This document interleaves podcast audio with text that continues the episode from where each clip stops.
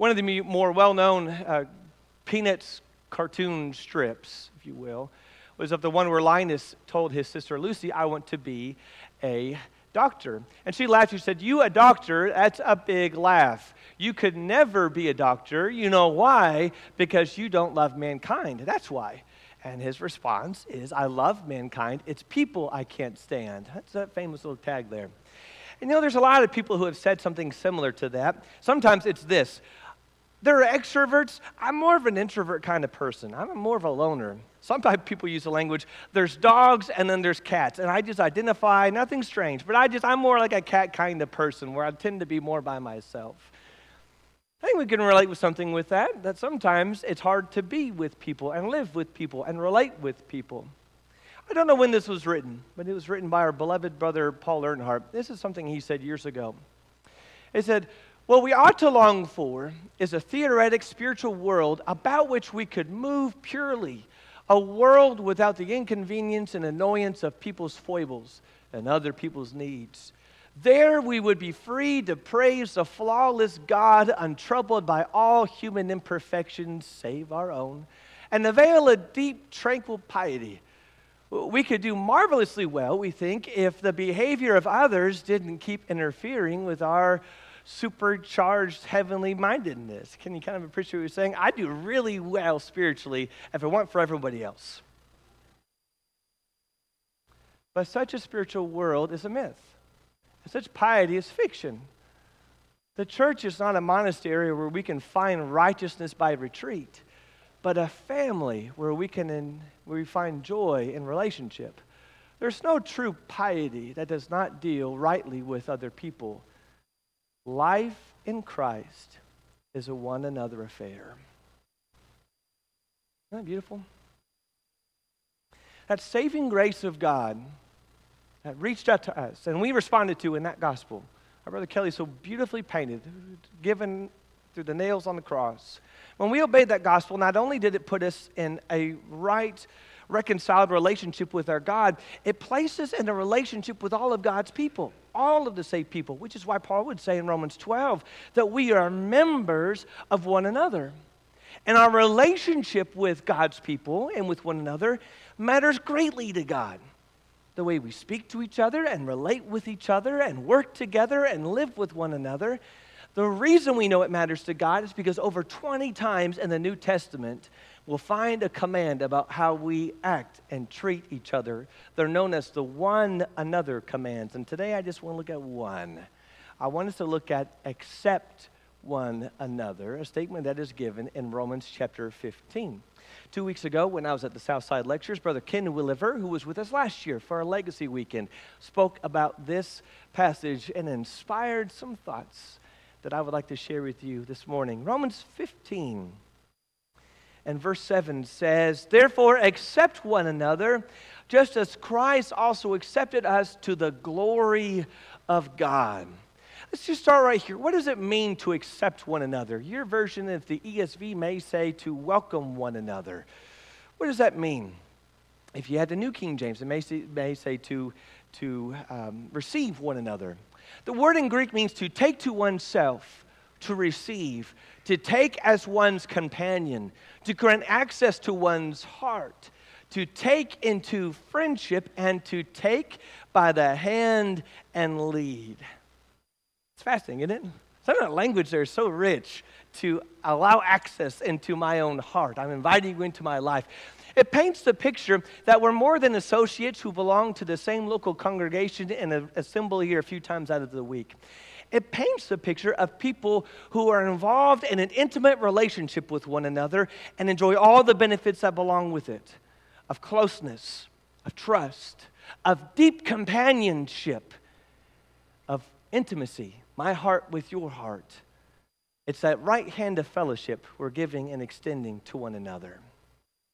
Well, who should we accept? Right? That is what we are to accept. Who are we to accept? And right in the context, Paul uh, explicitly describes the focus of why he is saying this command, and it talks about the weak in the faith. The problem that's being highlighted in Romans chapter 14 is an issue of the eating of meat that was sacrificed to idols. There are some, there are some at this time. And Romans 14 deals with a lot of these similar kind of issues. It talks about those who struggle with dietary laws. It talked about those who focused only on eating vegetables. It talked about those who seemed really bent on keeping certain holy days and religious days. But the main focus in Romans 14 is this. Imagine, there were some in the first century, and they belonged to a pagan way of, of worship. But then they met the gospel and King Jesus. When they were a pagan, they would offer meat in sacrifice to a false god and an idol. And those who arranged said worship would take that meat and then sell it in the marketplace. Well, now that they are a Christian and that meat is offered before them, they know what's been associated with that meat. And to them, it takes them back in their mind to a practice they were engaged with.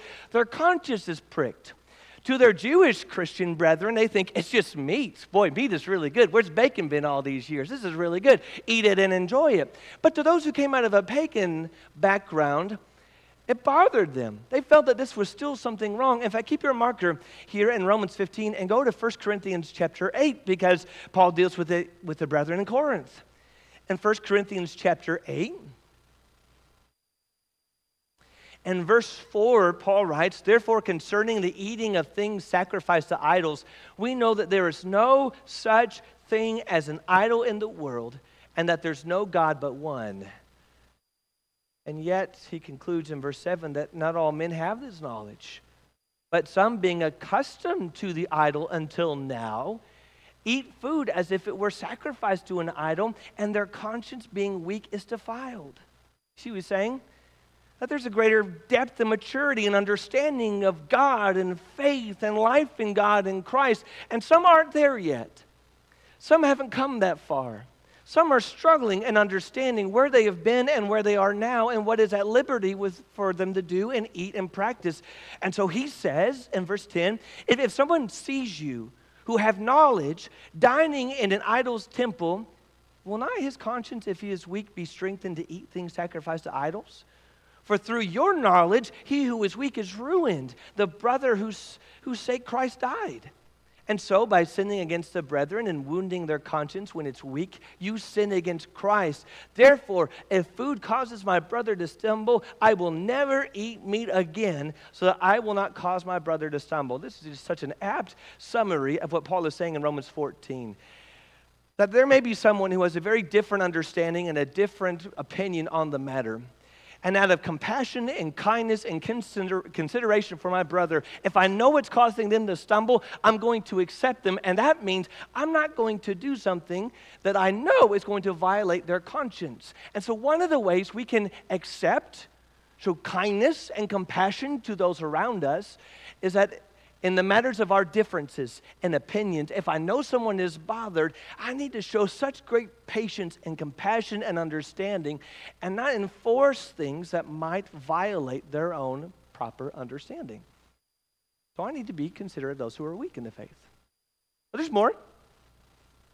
We ought to accept those who are different.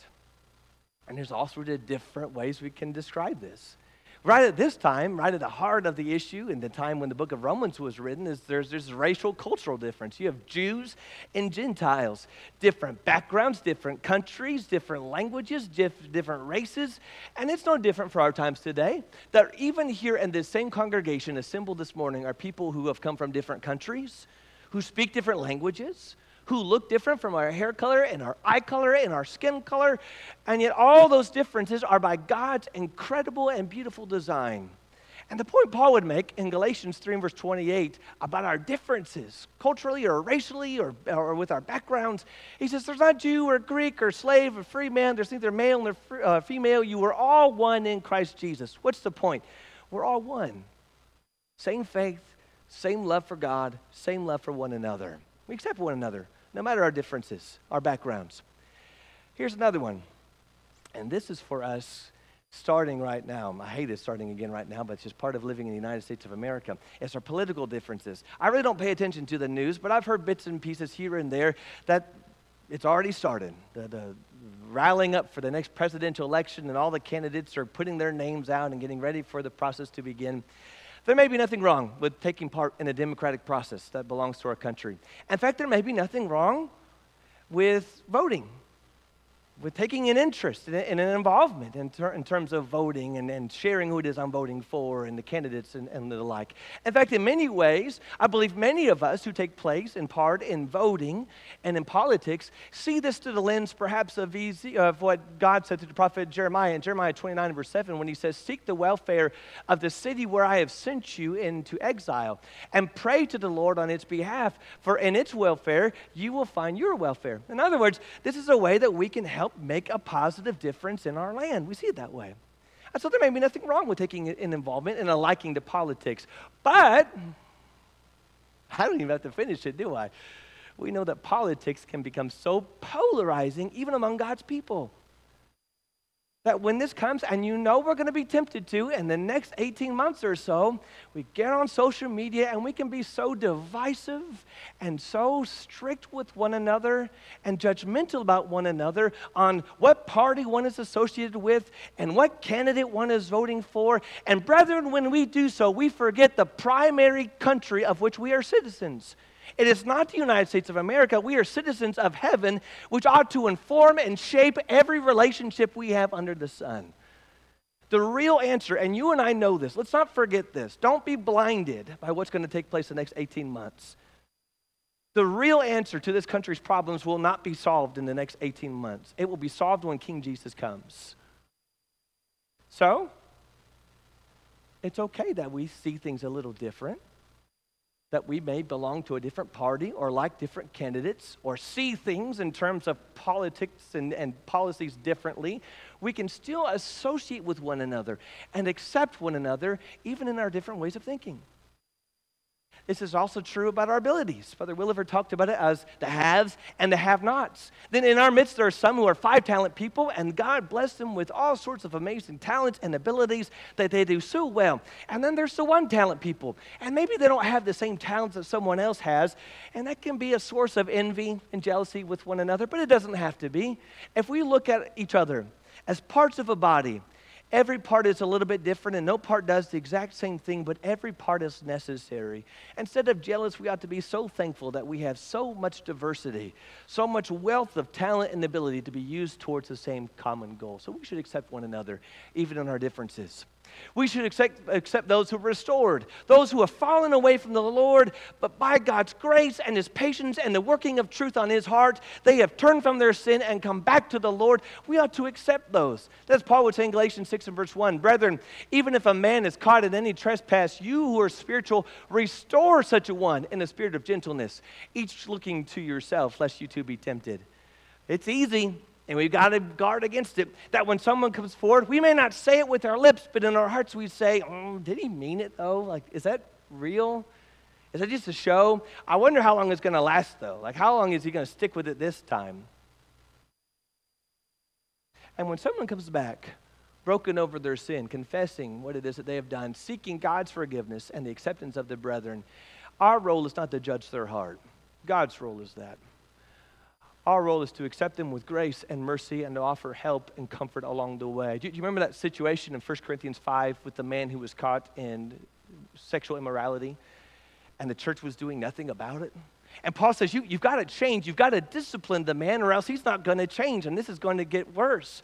And so they listened to Paul and they disciplined that man. In fact, they disciplined him so much that he was so broken over what he had done that Paul's message in Second Corinthians is okay, it's time to change your tactic. He says, Sufficient for such a one is the punishment which was inflicted by the majority, so that on the contrary, you should rather forgive and comfort him, lest somehow such a one be overwhelmed by excessive sorrow. He said, you, You've done your work. You disciplined the man. He is broken. Now it's time to comfort him. Now it's time to receive him. Now it's time to offer forgiveness and help to someone who is coming back. And we need to be the same. But people ought to expect when they come forward, it's not a litmus test, but rather brethren who are willing to help and receive in that broken moment that they come back to the Lord. We ought to accept new Christians. It's amazing, isn't it, when someone comes to Christ, all the things that they believe in that moment. They believe in Jesus, the Son of God, who came to earth. They believe in sin and the consequence of sin and the price of sin. They believe in the death and the burial and the resurrection of Jesus. They believe in repentance. They believe in baptism. But here's the thing when someone is baptized, they don't come up out of the water a mature Christian right away. I know we know this, but can we think that through for a moment? If someone had a struggle, a personal struggle, before they were baptized, does baptism take away that personal struggle immediately? And so if someone used to dress immodestly and their closet is full of immodest clothing, does coming up out of the water automatically assume that they're going to just put all that clothes away? Or maybe they have to learn along the way how a child of God dresses. If someone uses profane language before they're baptized, as soon as they come up out of the water, does all that language just wash away and goes away? Or maybe they might still use some words as they were growing and maturing and learning how a child of God speaks. There's a great deal of patience, good brethren, we have to give towards those who are new in Christ, babes in Christ. That the things you and I take for granted, that we've been taught from our very beginning, especially those of us who have been raised in homes that are Christians, that there's some in the world are still learning. And if we just would give them time and guidance and understanding, they'll grow along the way, just like the rest of us. Now, a point for this congregation that's true also of our young people. When a 15 year old obeys the gospel and they are in the water baptism, when they come up out of the water, guess what? They are still 15 years old. That doesn't make them 40 overnight. Which means, if you can remember, for some of you, it was under the old covenant, but if you can remember being 15, there's some immaturities about being a 15 year old that don't just go away because you've been baptized. You made a mature decision, but you still are in, a, in an age and a time of some immaturities. Sometimes young people don't make right choices. It's not an excuse. We all are there. But sometimes young people don't get along very well. Sometimes there's attitudes and differences that can exist among our young people. And, brethren, if I can say something, moms and dads, we make things a lot worse when we get involved in the issues with our young people. When we try and intervene and bring peace, when we take sides, we, we make things much worse for our children and the situation. Listen to what this doesn't say. Matthew 18 and verse 15 does not say, If your brother sins against you, go and take it to your mother. No, it says, go and take it to your brother in private. We are robbing our children of personal responsibility and conflict when mama says, I'm going to take this and I'm going to control this and I'm going to fix this. Some of us still need to learn this. Sometimes when there's conflict, the first place we go is to the shepherds. And their first question is Have you gone to this brother? Have you gone to this sister? Here's the thing, good brethren. Let's remember this that our 15 and 14 and 13 year olds, with guidance and instruction and patience, are going to grow and they're going to mature and they're going to become seasoned sons and daughters of King Jesus. And so let's be patient and accept them where they are, realizing where they are in the future is not where they are necessarily today. Same thing is true of transfers. Brother Harold Comer coined that phrase, the transfers. Those who came to this local congregation from somewhere else. I don't know if you've ever worshiped anywhere else in another state, in another congregation. Every local church is so different, and they have their own flavor. And it can be really different to come in here and to say, you know, this isn't like home, and I think we ought to change things up and spice things up. But maybe instead there's a two way street that I need to accept these brethren for who they are, where they are, and just as we need to accept those who come from different places who may see things a little different, speak a little different, look a little different. I remember when we moved down here, Holly was in her car and I was in my car, and I remember I hadn't drove to Dallas. I'd flown here to see you all. As soon as I came into Texas, I thought, you know, they like stars down here because they put stars on everything on the signs, on the highways, on the houses. Like stars are everywhere. It's a Texas thing. They like stars down here. Then I got into Dallas and like everywhere was this Whataburger thing. Like everywhere. Orange, hideous orange everywhere. But these Whataburgers, I don't even know what this is, but they like it. They like it a lot. I still remember my first Sunday when I came in, and all I saw, I've never seen it before, never, are all these boots. But it's not just boots, but it's the boot and the suit combination. And I thought, in what world would you think that that goes together? Cowboy boots and suits but you pull it off. And I have accepted you. for who you are, just as you have accepted me in the quirky ways that we are. You see the greater point on the board? Our differences can become disagreements if we allow them. But the message of Paul is even in our differences, let's see the greater motivation that we be motivated and driven by love and accept one another. Why? Because in 1 Corinthians 15 and verse 7 of Christ, Accept one another just as Christ also accepted us to the glory of God. Christ has forgiven us of our sins. Christ has removed the stain of our past. And it's not that we are now outsiders looking in through the window of the family gathering before the throne of God. What does John say? 1 John 1, verse 6. If we walk in the light as he is in the light, we have fellowship with one another. That's not me and you, that's me and God. That's us and the Father we have fellowship with Christ. And if Christ has welcomed and forgiven and extended this, this warm relationship with us and Him, then we ought to do the same with one another. And so we accept one another because that's what Christ has done for us. We also do so because we are a family, right? That is one of the greatest motifs given about the church in the New Testament is this language of family. Family. We're not merely workers, we're not co-workers, we're not just partners.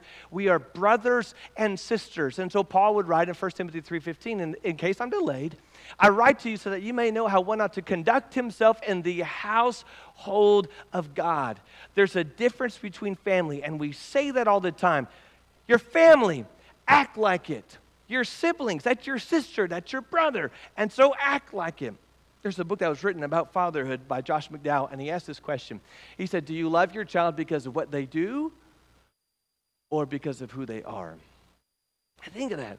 Do I love my child because of their perfect performance, because they get perfect grades, because they perfectly perform in athletics, because they have perfect behavior, or do I love them simply because they are my child?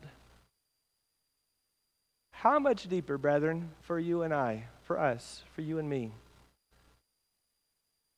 We love each other not based on perfect performance or perfect union in the way that we see every matter and every discussion, but we love each other because we're family. Because Jesus died for you as he died for me, he died for us, and as family, we stick together. And as, as family, we give a great deal of patience and grace towards one another. Family never gives up on family. And that is our driving motivation for why we accept one another. And ultimately, because of the unity of the body. Paul would write in Ephesians 4, verse 3, that we are to make every effort to keep the unity of the Spirit through the bond of peace. That is what God's goal for his people is is to be united. United in our hearts, united in mind, united in faith, united in love. But notice the passage on the board make every effort to be united. Connect the thoughts. Unity matters to God. Unity doesn't come naturally. We have to work at unity. There's a lot of effort that goes into unity. There's a difference between the word union and unity. There can be union without unity. You know how we know so? Have you seen one of the more modern uh, discipline techniques by parents when their children are not getting along? They get a really big t shirt and they put it over both kids and they say, Get along. There is union, but look at those faces. There is no unity going on right there in that moment at all. We can be in the same congregation. We can be in the same directory. In fact, we could be sitting on the exact same pew, but that doesn't mean that we're united. It takes a lot of work, brethren. And let, let me just share a thought.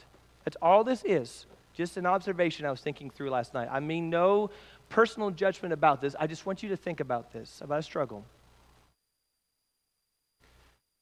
Unity takes a lot of work to work through our differences and to be one.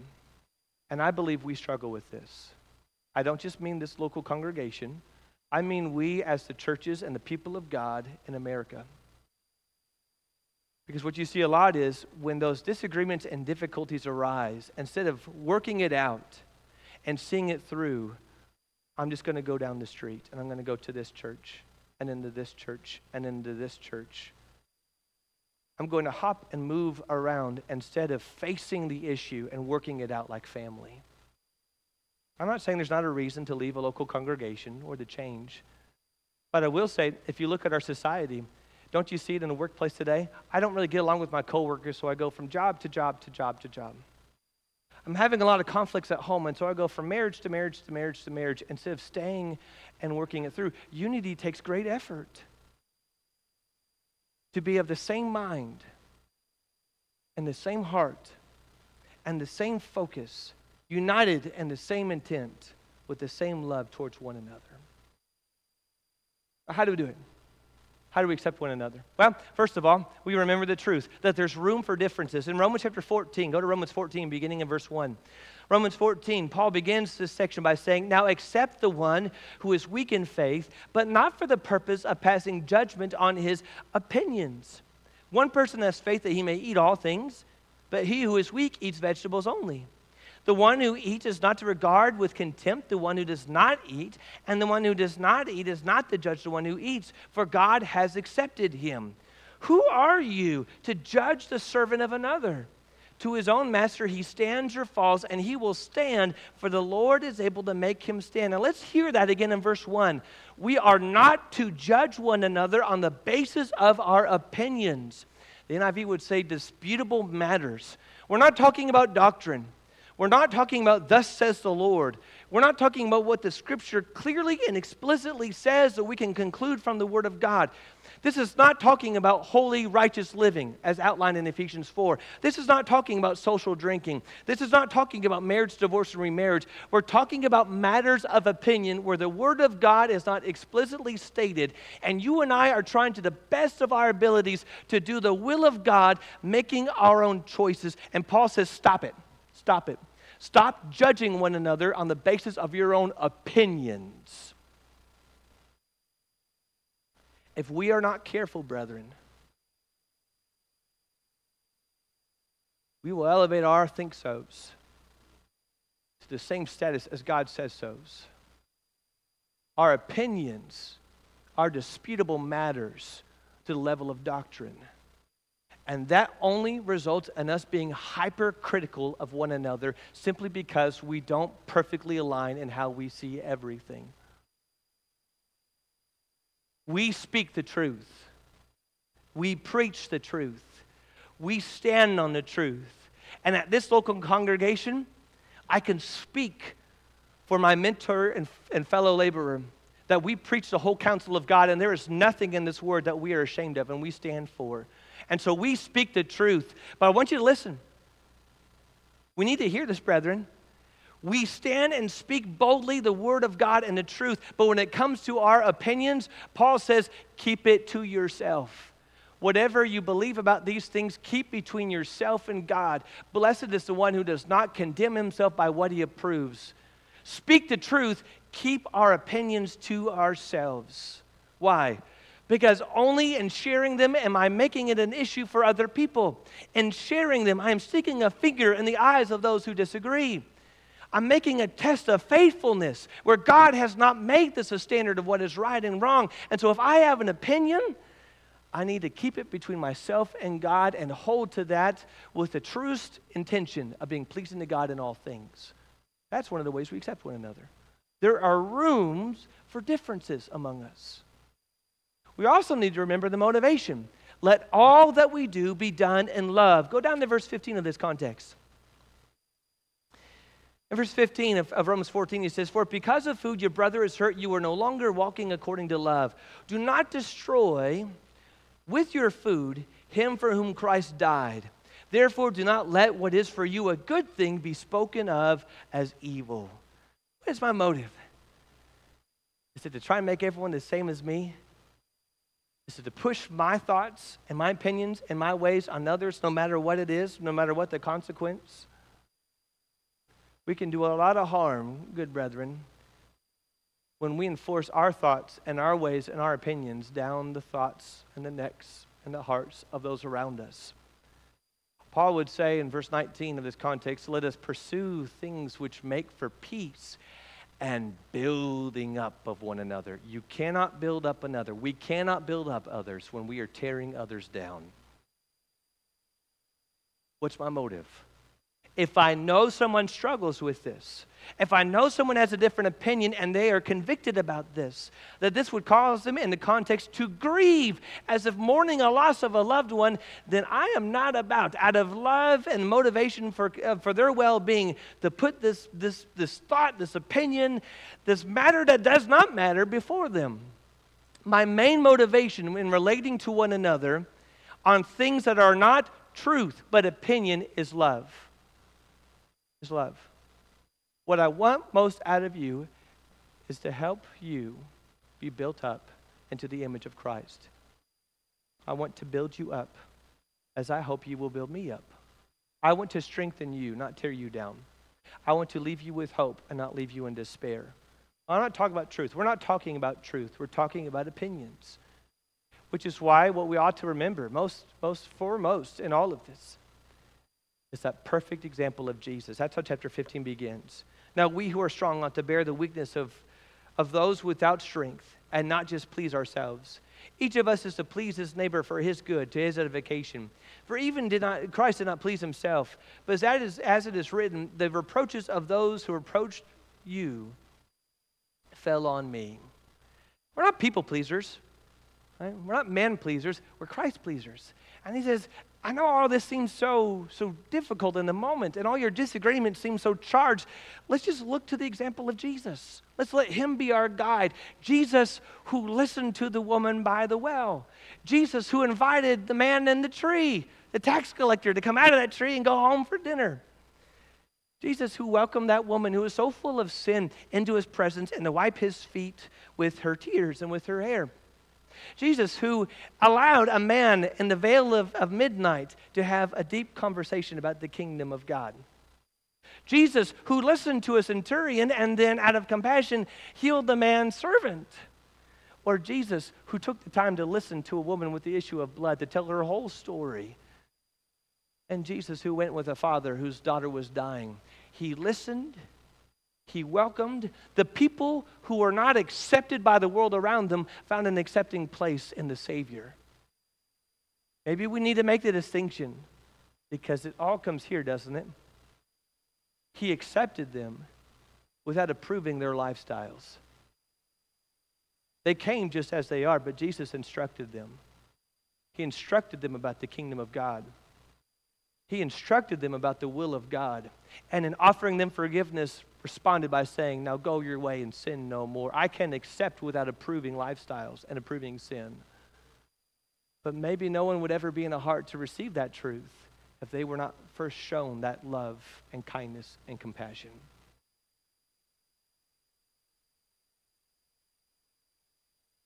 Brethren, it's all about people. It's all about people. This church is all about people. It's a one another affair. The Lord has been good to this church. And we have tasted by His grace growth. As we continue to grow, imagine, imagine how unified we will be. Imagine how close knit we can be. Imagine how devoted to love we would be if we would take a page from the Apostle Paul and let whatever it is we do, whether if we live or we die, to be a people committed to the Lord, to doing what it is the Lord would do. And that's where it starts. It's all about Jesus. It's all about knowing Jesus. It's all about following Jesus. It's all about striving to become more and more like Jesus. And if you're here this morning and you don't know Jesus, if you've gathered this morning and you find yourself far from the Savior, then today needs to be the day that you make that change. Make a change in your life, that you turn from your sin, confess He is Lord, put Him on in baptism, and be right now adopted into His family and living heaven bound. For the rest, and this is a wonderful moment, one of those turning point kind of moments, that if while we are here and I need to take this message and walk it off the page, I need to really consider have I allowed my opinions not the Word of God, not truth, but my opinions on how to live before God, if I've let them come between me and another brother and another sister, and I've been so critical in the things that I have said and acted, then I need to repent of that. There, there's no opinion that trumps the love and the law of God. We may, be, we may have a great deal of liberty in terms of how it is we live out the commands of God where He has not spoken in our own opinions and matters, but we have no liberty when it comes to how we treat one another. God expects us, good brethren, to love one another and to accept one another. And if I've struggled with that today, then right now in this song, I need to make that right with God. And so if we can help you, pray for you, if anything we can do to serve you this morning, let's do it right now. Let's do it as we stand and as we sing. Thank you for connecting with us this morning. We're so thankful that you were able to do that. If you have questions, we'd love to have the opportunity to talk to you. You can contact us at www.thebibleway.com or questions at thebibleway.com. Questions at thebibleway.com. We'd love to have you in person. Come if you can, but thank you for connecting with us.